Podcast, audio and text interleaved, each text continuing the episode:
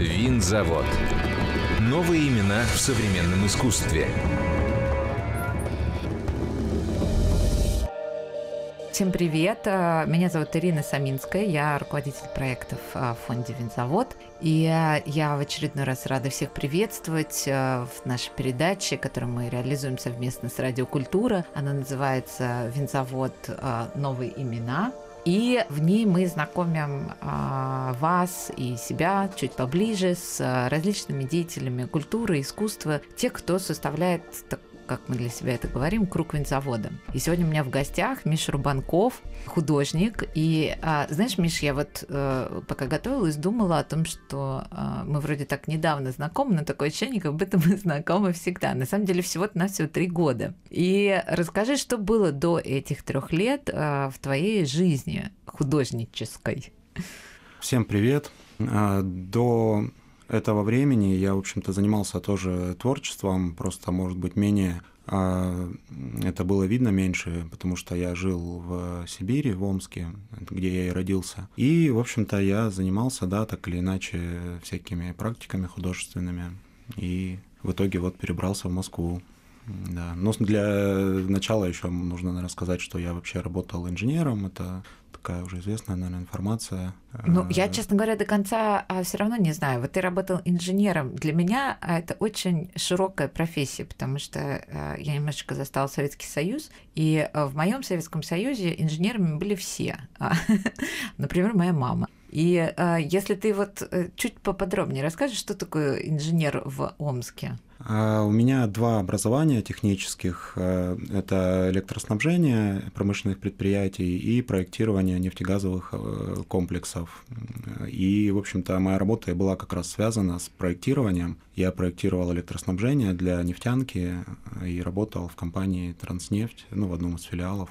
В общем, я делал чертежи, схемы всякие, ну, собственно говоря, рис- рисовал. Да-да, то есть, оказывается, это рисование это было, да, в твоей работе? Да, Вот, да, я только этим, в общем-то, и занимался.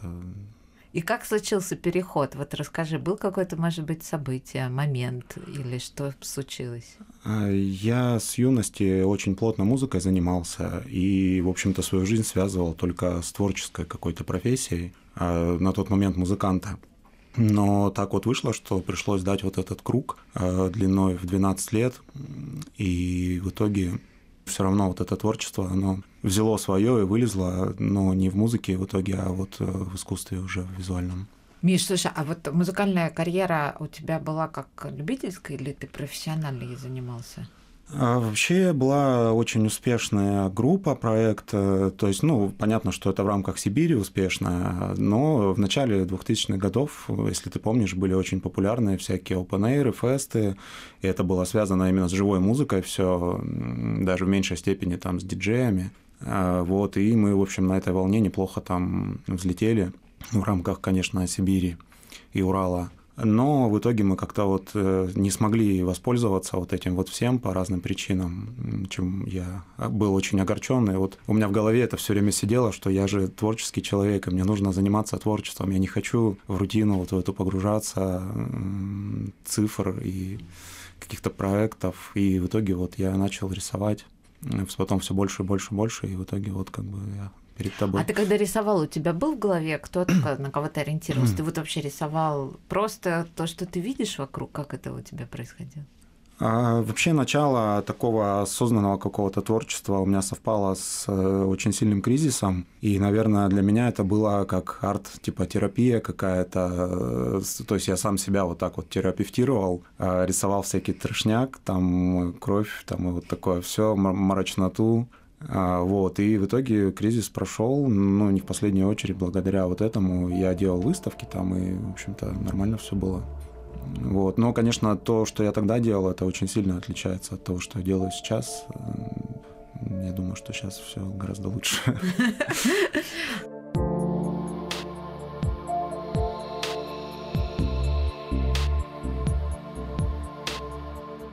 Ты переезжаешь в Москву. Вот скажи, пожалуйста, что в Москве тебя поразило неприятно и что, наоборот, тебя покорило?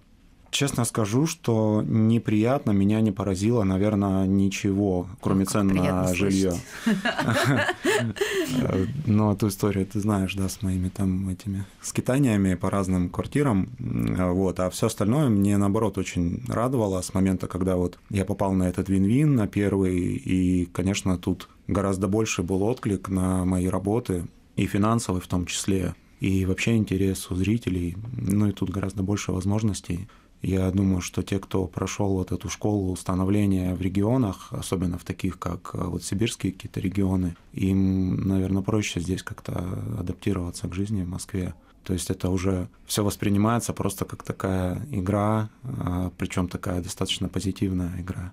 Ты хочешь сказать, что в Сибири а, такая произошла закалка тебя как а, творческого человека, да, которая помогла тебе в Москве быстрее адаптироваться?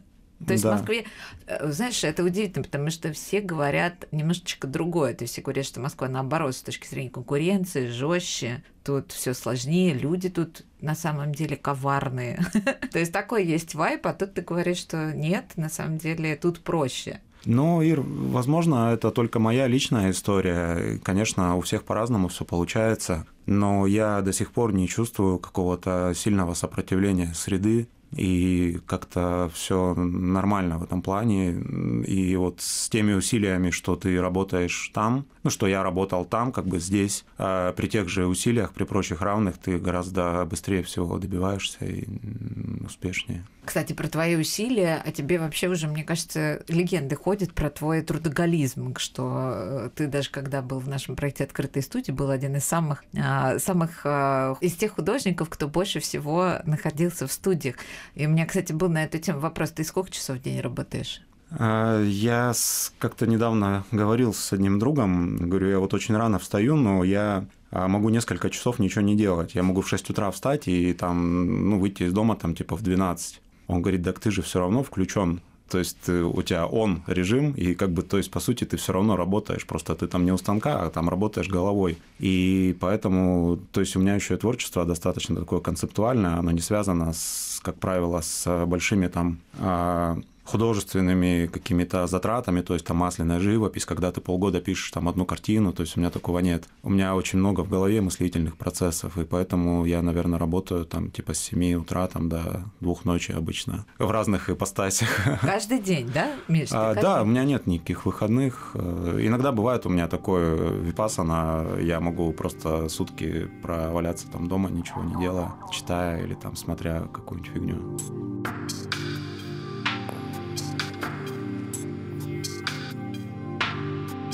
Твои работы, если немножечко поговорить про них, они все, ну, по крайней мере, большая часть а, связаны с текстом.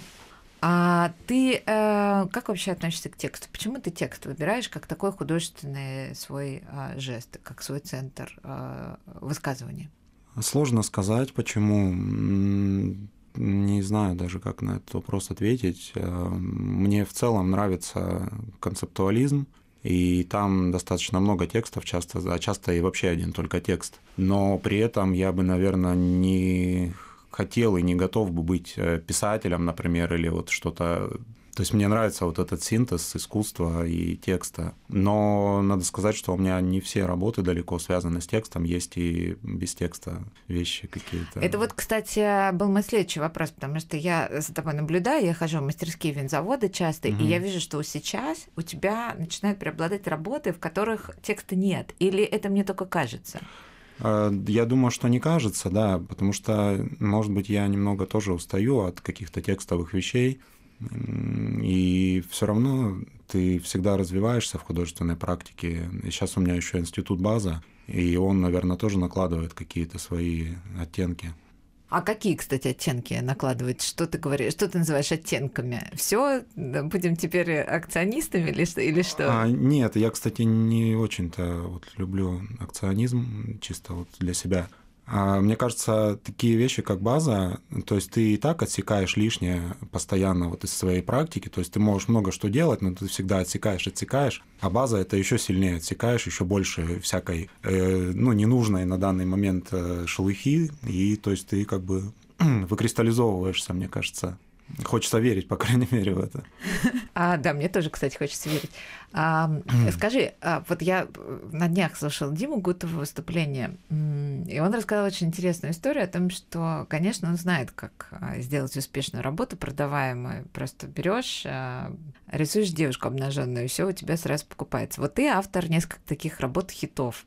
Там я художник не местный, попишу, уеду. Значит, э, твоя знаменитая работа, где, значит, Хрущев смотрит и говорит, э, что он там говорит, Миш? Не а... понял, что художник, а работаешь ты. Да, да, а работаешь ты где? А вот у тебя, как у художника, у которого ты понимаешь, что эти работы, они а, хитовые, что они отлично идут, публика хочет повторения. Вот как ты справляешься с искушением поставить вот такие вещи на поток и вот дальше уже не развиваться, а просто делать, повторять вот этот прием? А вот как раз база и помогает тебе часто разобраться, а, что является коммерческим искусством, а что является просто искусством в какой-то более высокой градации, если так можно вообще говорить. Эти вещи художник и вот этот работаешь ты где, это все таки больше такая постерная какая-то история, ироничная. То есть они такие, ну, легкие, какие-то смешные работы. Но я бы не хотел бы быть таким художником, который делает только вот э, такие какие-то громкие, смешные вещи. А я все-таки нацелен на какие-то более серьезные такие шаги. А куда сейчас твои шаги направлены? Куда твой творческий поиск идет? А я думаю, что в концептуализм глубже и больше. Вот как раз будет э, выставка с 3 апреля в Солянке, и там мы в синтезе с э, Ромой Шалгановым, куратором, э, покажем, наверное, большую глубину на данный момент.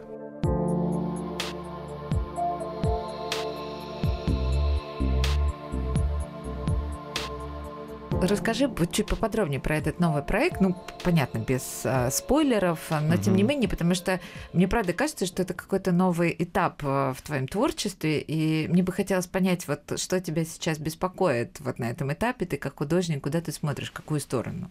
А, мне кажется, что очень часто искусство современное, оно является зеркалом происходящих событий, так или иначе. Ну, естественно, не всегда это можно наблюдать в акциях каких-то или там, когда в лоб вот говорят там какие-то вещи, но а вот эта выставка, она будет как раз э, про вот это время, тире безвременье, э, когда вот эта координата временная, она либо стерта, либо она очень расплывчатая, и мы часто видим смесь вообще всего, что есть, Э, и в культуре, да, и, собственно, и в политике, и вообще какие-то происходят вещи, которые очень сложно было представить себе там 10 лет назад или даже 5 лет назад. И тут, ну, не только как бы вот эти события там с Украиной, это, в принципе, э, ковид, ну, в общем, это вся вот эта мировая повестка, как будто мы находимся где-то между черным и белым вигвамом у Дэвида Линча.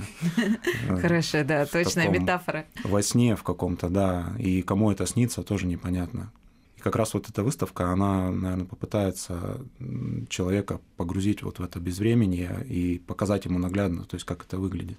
Миш, а музыка? Вернется ли музыка в твое творчество? А музыка вернется прямо вот на вернисаже, потому что у нас будет live а, и будет музыкальная часть, и благо, что Солянка, в общем, расположена очень к музыкальным всяким экспериментам, как ты знаешь. Да, да, да. Да, и у нас там будет вот э, э, с одним человеком из нашей команды будет live, то есть там будет noise, инструментал и все такое. Так, так, подожди, вот ты сказал команда, ну-ка расскажи, что за команда. А, я пока не буду называть там все имена, э, могу просто сказать, что да, вот Рома Шалганов – это куратор, мы вот так друг друга очень удачно, я считаю, нашли. А, и есть еще человек, который занимается звуком, потому что на выставке очень много будет посвящено, в принципе, звуковым делам а, пространства. А также есть еще такой типа арт-консультант, куратор-художник, есть э, пиарщик, Ого, у вас там, у вас там мини-агентство, да, нас... продюсерское. Да, да, да, в общем, как-то так. Ну, причем все само сложилось, я особо даже не планировал такие вещи. Ну, это же отлично. Миш, а хорошо, а вот э, к тебе приходил недавно э, монастырский. Угу. Расскажи, как ты вообще относишься к таким событиям в своей жизни? А, были ли у тебя такие встречи пахальные, я бы сказала? И вообще, кстати, э, можно прям сразу несколько вопросов в одном вопросе. А, ты э, чувствуешь связь с э, монастырским как художник? Ты видишь переклички какие-то? А, да, чувствую. И вот я и говорю, что да, вот этот концептуализм, и, ну и не только московский романтический, а в целом, ну и монастырский как один из ярких таких представителей, основателей, можно сказать, а мне близок и в целом близки его ценности там и касательно буддизма, то, что он говорил там, если ты, может, помнишь, там читала. В общем, но причем тоже это очень случайно получилось. Я вообще не конечно же, там не писал его, не звал, он просто проходил мимо, и вот э, попросили его зайти. И он согласился, вообще без проблем зашел, и я считаю, что для меня это какая-то судьбоносная немного такая встреча, то есть просто вот так взять и поговорить с ним. Это классно очень. Как ты считаешь, для художника вообще нужны такие встречи с э, художниками, которые, ну, давайте, ладно, будем уже называть вещи своими именами, Монастырский, конечно, абсолютно великий художник. А, для меня важны. А, то есть это все равно это какая-то сверка, и ну, конечно, есть художники абсолютно изолированные от э, процесса, от того, что было до них, то есть какие-то суперноваторы, там, которые не отталкиваются от прошлого. А я все равно ну, очень ценю такие встречи, мне кажется, они прям хороши. Ну, может быть, в жизни в твоей ничто не поменяется после такой встречи, наверное, даже не поменяется, но у тебя все равно появляется какое-то осознание того, что ты на верном пути. Ну, естественно, если тебя там в хлам не раскритиковали.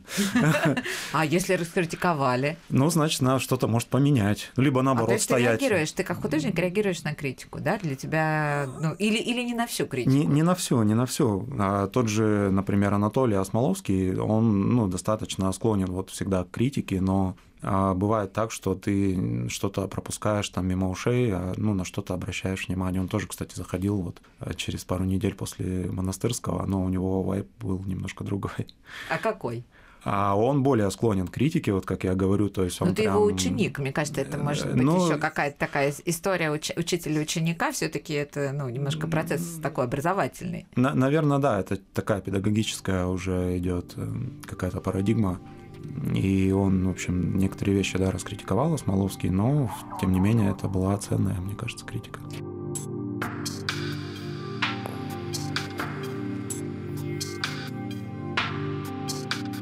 Где ты черпаешь информацию? Вот э, ты как художник, э, что ты смотришь, например, вот ты говоришь, когда я выпадаю на один день, а ты читаешь, что ты смотришь? Да, я думаю, примерно то же, что все. Но единственное, что я... Дэвида Линча, это мы поняли. Линч, да, нравится. Я не потребляю массовую культуру, по крайней мере, стараюсь ее не потреблять, либо как-то серфить на ее поверхности, не ныряя туда глубоко. То есть все сериалы, все вот это вот, я вообще не, не знаю там, о чем речь, как правило, либо знаю только из мемов. Уже, уже знаешь, ты считай, знаешь. Мемы это сегодня наш основной источник информации. Да, но по большей части это что-то такое в рамках художественных каких-то образовательных вещей, философия, психология, религия, э, что-то такое. Ну здорово. Миш, я, честно говоря, была очень рада с тобой поговорить. Да, и я, я, кстати, желаю тебе огромного успеха в твоем а, персональном проекте, потому что то, что ты рассказываешь, э, например, меня уже заинтриговало, и я поэтому всех призываю запомнить эту дату, апрель, 3 апреля, и не пропустить сольную выставку Михаила Рыбанкова. Удачи тебе. Да, спасибо большое, Ир, очень рад был встретиться. Заводская афиша. Биеннале уличного искусства «Атмосфера» объявила два опен-колла до 22 марта. Первый региональный на участие в городской лаборатории для художников, кураторов, продюсеров, культурных деятелей. Отобранные участники прослушают онлайн-курс, и авторы лучших проектов приедут на интенсив в Москву. Второй open call на участие в параллельной программе Биеннале – Принимаются заявки от проектов новичков до выставок состоявшихся художников, от муралов на городских фасадах до галерейных и институциональных проектов. Выставка «Пан. Культура. Король и Шут» проходит в цехе красного и цехе белого. От истории панка во всем мире до истории одной из самых популярных рок-групп в интерактивной выставке в ЦСИ «Винзавод». 18 марта на детском мастер-классе «Калаш» от 20 века до наших дней дети от 6 до 12 лет создадут свой первый великий коллаж вдохновляясь лучшими произведениями Сальвадора Дали. Новые выставки в галереях. Проект Ивана Симонова «Текст как ландшафт» в галерее Попов Арт. Картография стихий Ирины Дубровской в Астро Gallery. 99 Люфт Баланс Александра Дашевского в Инарт и вспышки в галерее 1112 и другие выставки. Перед посещением ЦСИ «Винзавод» уточняйте время работы галерей. Вся информация о билетах, их наличии на сайте www.vinzavod.ru. Новые имена. Совместный проект «Радиокультура» и благотворительного фонда поддержки и развития искусства «Винзавод».